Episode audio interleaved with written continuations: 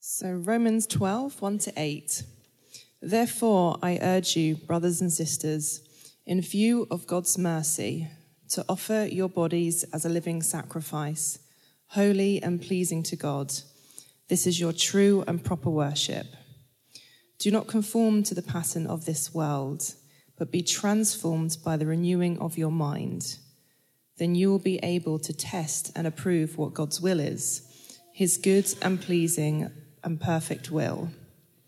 For by the grace given me, I say to every one of you, do not think of yourself more highly than you ought, but rather think of yourself with sober judgment in accordance with the faith God has distributed to each of you.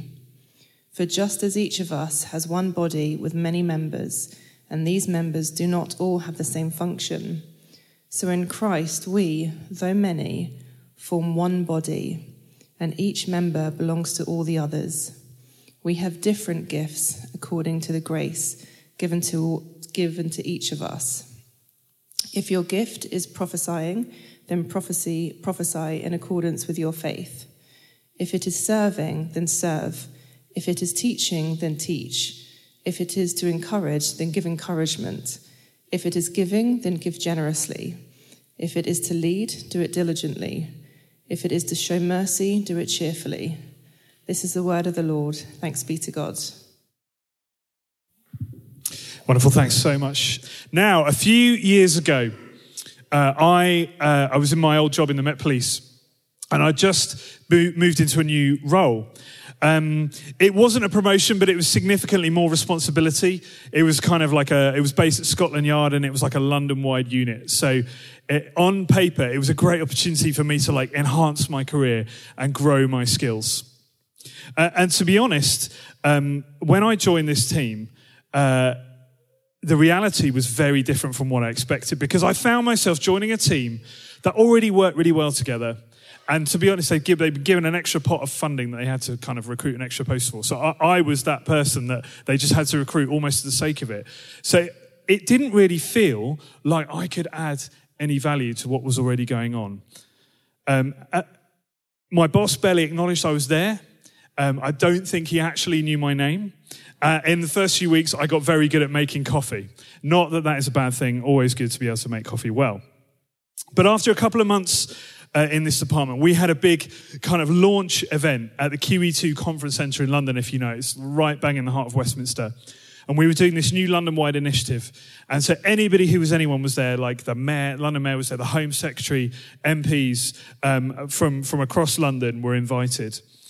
Um, and uh, the day of the event came, and although I hadn't really been involved in the planning because I was feeling like a bit of a spare part, I was determined to make myself useful. So I put on my smartest suit, my best tie, I turned up early, and I stood there ready to be deployed, ready to be used, no matter what I was going to do. Um, it all seemed to be going well. It was all running smoothly. I was helping out as much as I could. We were making sure that all, you know, all the VIPs were being looked after. Everybody had a cup of coffee in their hand at the right time. Uh, and the key messages were being delivered to the right people. And after about an hour or so, I looked across the conference room and I saw, I sort of spied my boss on the other side of the room and he kind of beckoned me over. I was thinking, oh, this is, this is good. He, want, he needs me for something. He's finally acknowledging that, that I'm here. Um, maybe he was going to say thank you for like being available and being deployed. Maybe he was going to give me an actual task to do. So I began to walk over to him. And as I got close, he was like, Tom. I was like, oh, he knows my name. What a surprise. I couldn't believe it. And, and as I got even closer, he, he put his arms out like this. And I thought he's going for a hug. Like I've obviously made such an impression. He wants to thank me by giving me a hug. So as I reached him, I stood expectantly, waiting for the warm words of affirmation and the embrace. And let me tell you the profound words that he said to me. He said, Tom, your collar is sticking up. You look daft. So, with his outstretched arms, he reached around the back of my neck and put, smoothed my collar down, corrected my wardrobe malfunction, and went back to his conversation. I felt completely redundant. I may have well have not been in the room. I wonder if you can ever relate to that. I wonder if you have ever felt like that. Maybe you can relate to that feeling of uselessness, like a spare part. Have you ever felt like you've got no value to add? Well, if that's you, then I have good news for you this morning. Because no matter who you are, no matter how useful you feel, I want to tell you this morning that you are useful. You are needed. You are loved. You are seen. You are valued here at LPC. So, as we unpack this truth together from the book of Romans this morning, let's keep our Bibles open as we get to Romans 12. And the first thing that we need to know is that we're coming in halfway in the middle of a letter between um, early church leader Paul and the um, early Christians in Rome. And he's writing very, just a few years after Jesus, um, Jesus' life and death and resurrection. Um, and really, he spends the first, um, first part of the letter, the first 11 chapters before our bit today, just laying out the case for the gospel. Um, so he, he's saying, you know, we're all sinners. We're all selfish. We all come under God's judgment.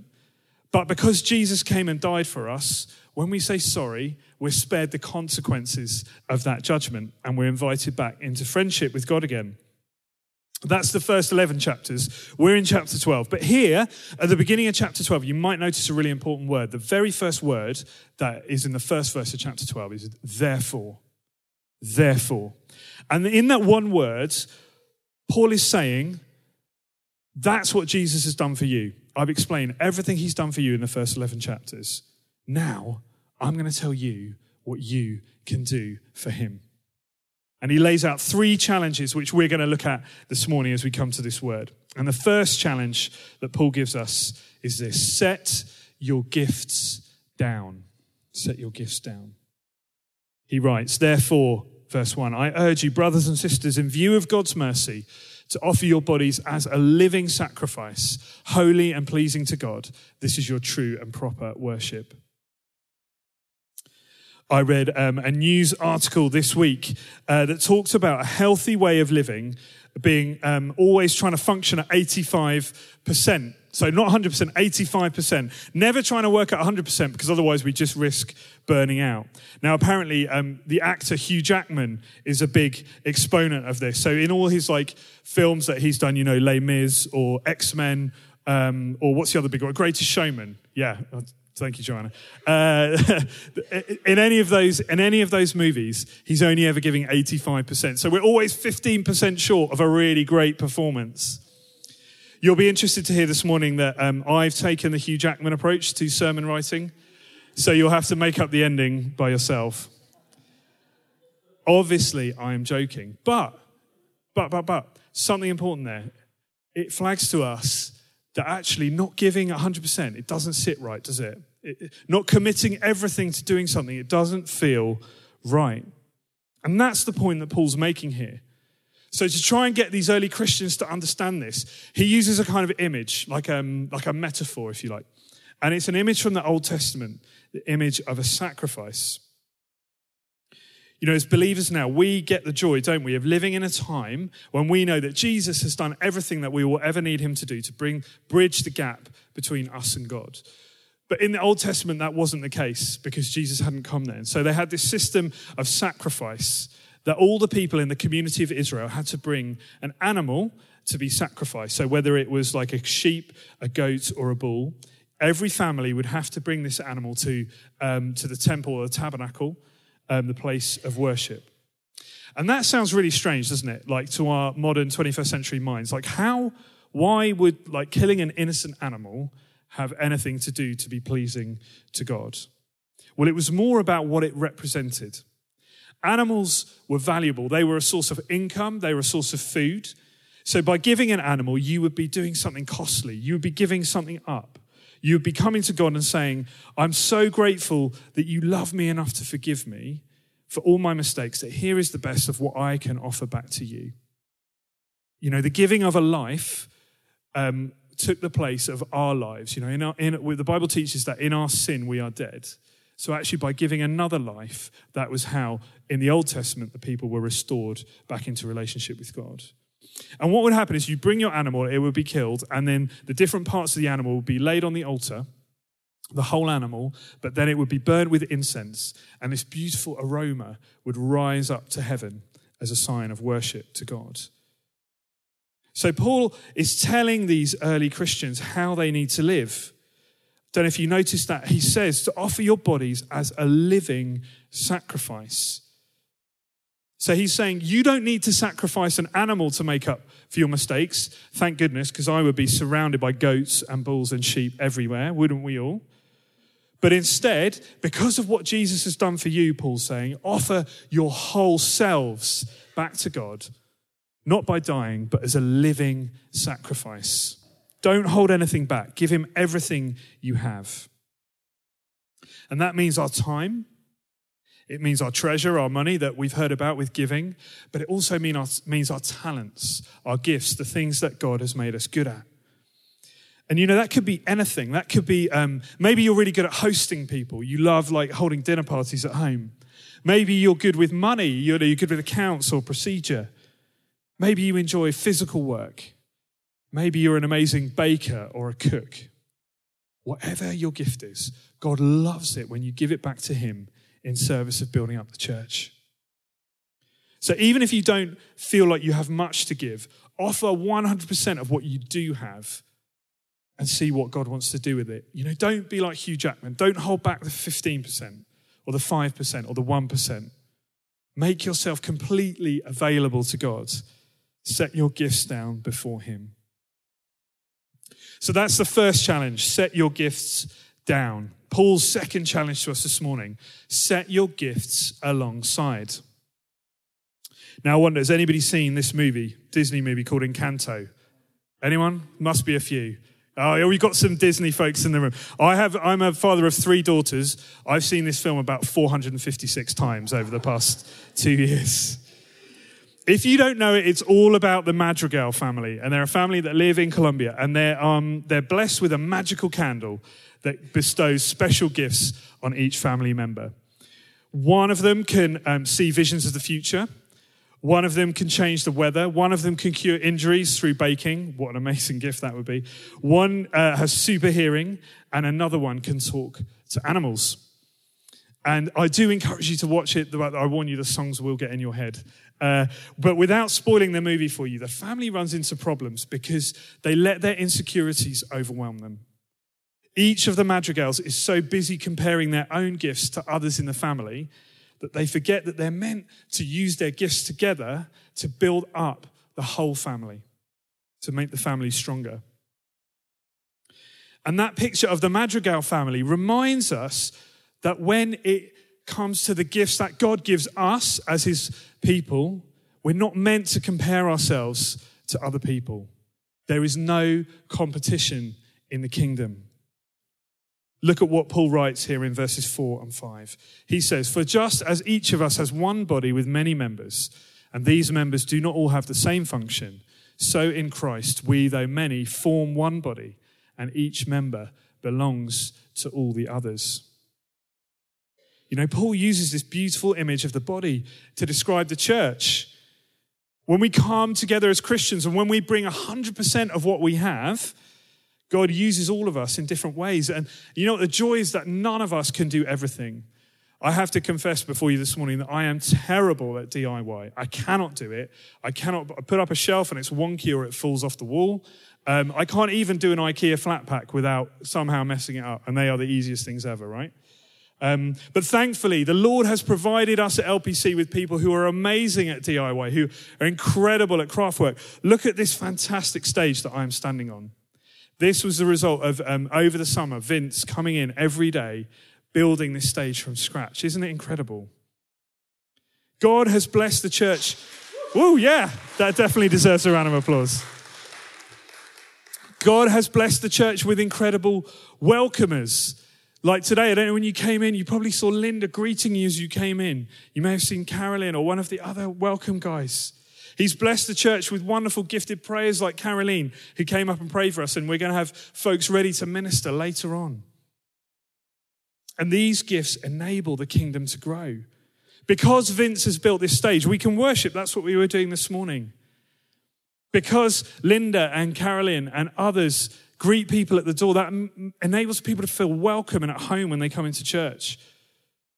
Because Caroline and Juan and Jenny and others pray with folks when they come forward. Lives get changed.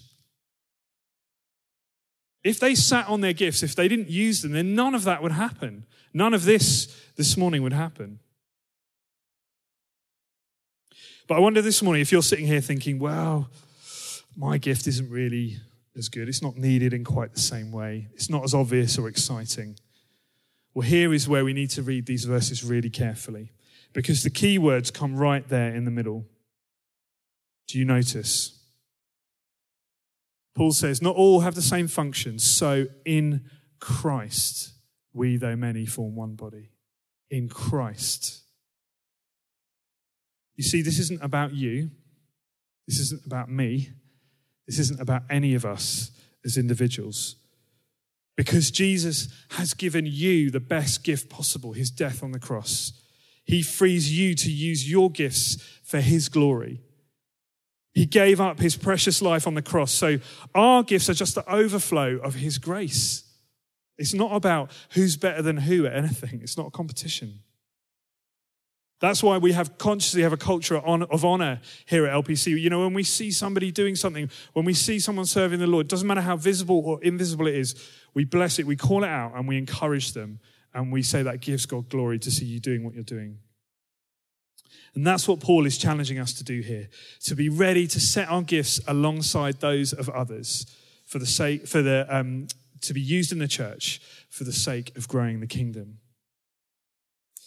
So, Paul's first challenge set your gifts down. His second challenge set your gifts alongside. His third challenge to us this morning come and set your gifts on fire.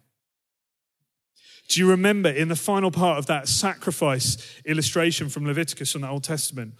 What would happen was that the, the, the whole sacrifice would be burnt up and it would be burnt with incense, and the flames would rise up to heaven and be sweet smelling to God. That's how the book describes it an aroma pleasing to the Lord. So when we give our whole selves back to God, when we bring our gifts to God in the community of LPC, the Holy Spirit sets them on fire and it's full of joy, it's full of life, it's full of fulfillment. You know, these are gifts. Gifts are good, right? You know, you spoke to people at the beginning about the best gift you ever received. Gifts are good. They're meant to be enjoyed. But maybe, like me, in that non job, that spare part role that I spoke about at the beginning, maybe you feel like that. Perhaps you're here this morning thinking, well, I don't, to be honest, I'm not really good at much. I can't be useful at LPC. Well, here is where we get to the really good bit. Because you know what? It's not about being useful, it's about being ready to be used. Look at these great biblical examples heroes of the faith. Noah was an alcoholic. Abraham was too old. Isaac was a daydreamer. Jacob was a liar. Leah was ugly. Joseph was abused. Moses had a stutter.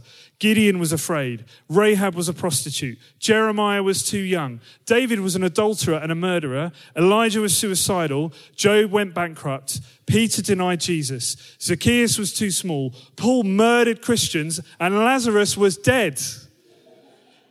If God can use a dead man, then I'm pretty sure he can use any of us. He can use even me. Isn't that truth? Think about how God used all these people for his glory. You know, despite all their weaknesses, all their shortcomings, God still used them for his purposes because they made him, themselves available to him. They weren't useful, but they were ready to be used. And the Lord came and filled them with his spirit. And that's the essence of Paul's final challenge to us in, in this chapter of Romans. Look at what he writes in verse 6. We have different gifts according to the grace given to each of us. Friends, the Holy Spirit gives gifts to each of us. And it's Him who sets them on fire as we lay them down together in community. So this isn't about being qualified. This isn't about being in the in crowd. You don't have to have a dog collar or be on the PCC. The Bible teaches that each of us is vital in the body of Christ. Church is never meant to be a spectator sport. You know, it's not like a, a concert or a show where we go and sit and fold our arms and ask to, you know, see a performance or be entertained. We are a living, breathing body, the body of Christ. And we are all given a part to play.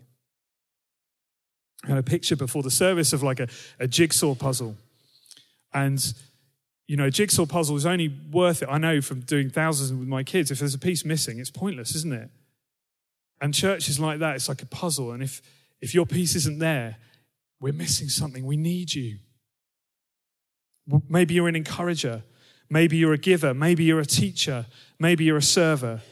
Whether you're on the cafe team or the welcome team or the worship team or the kids team or the setup team, you have a gift that is needed here at LPC.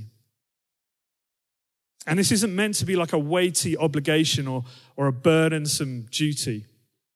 This is a joy that comes from the overflow of what Jesus has already done for us.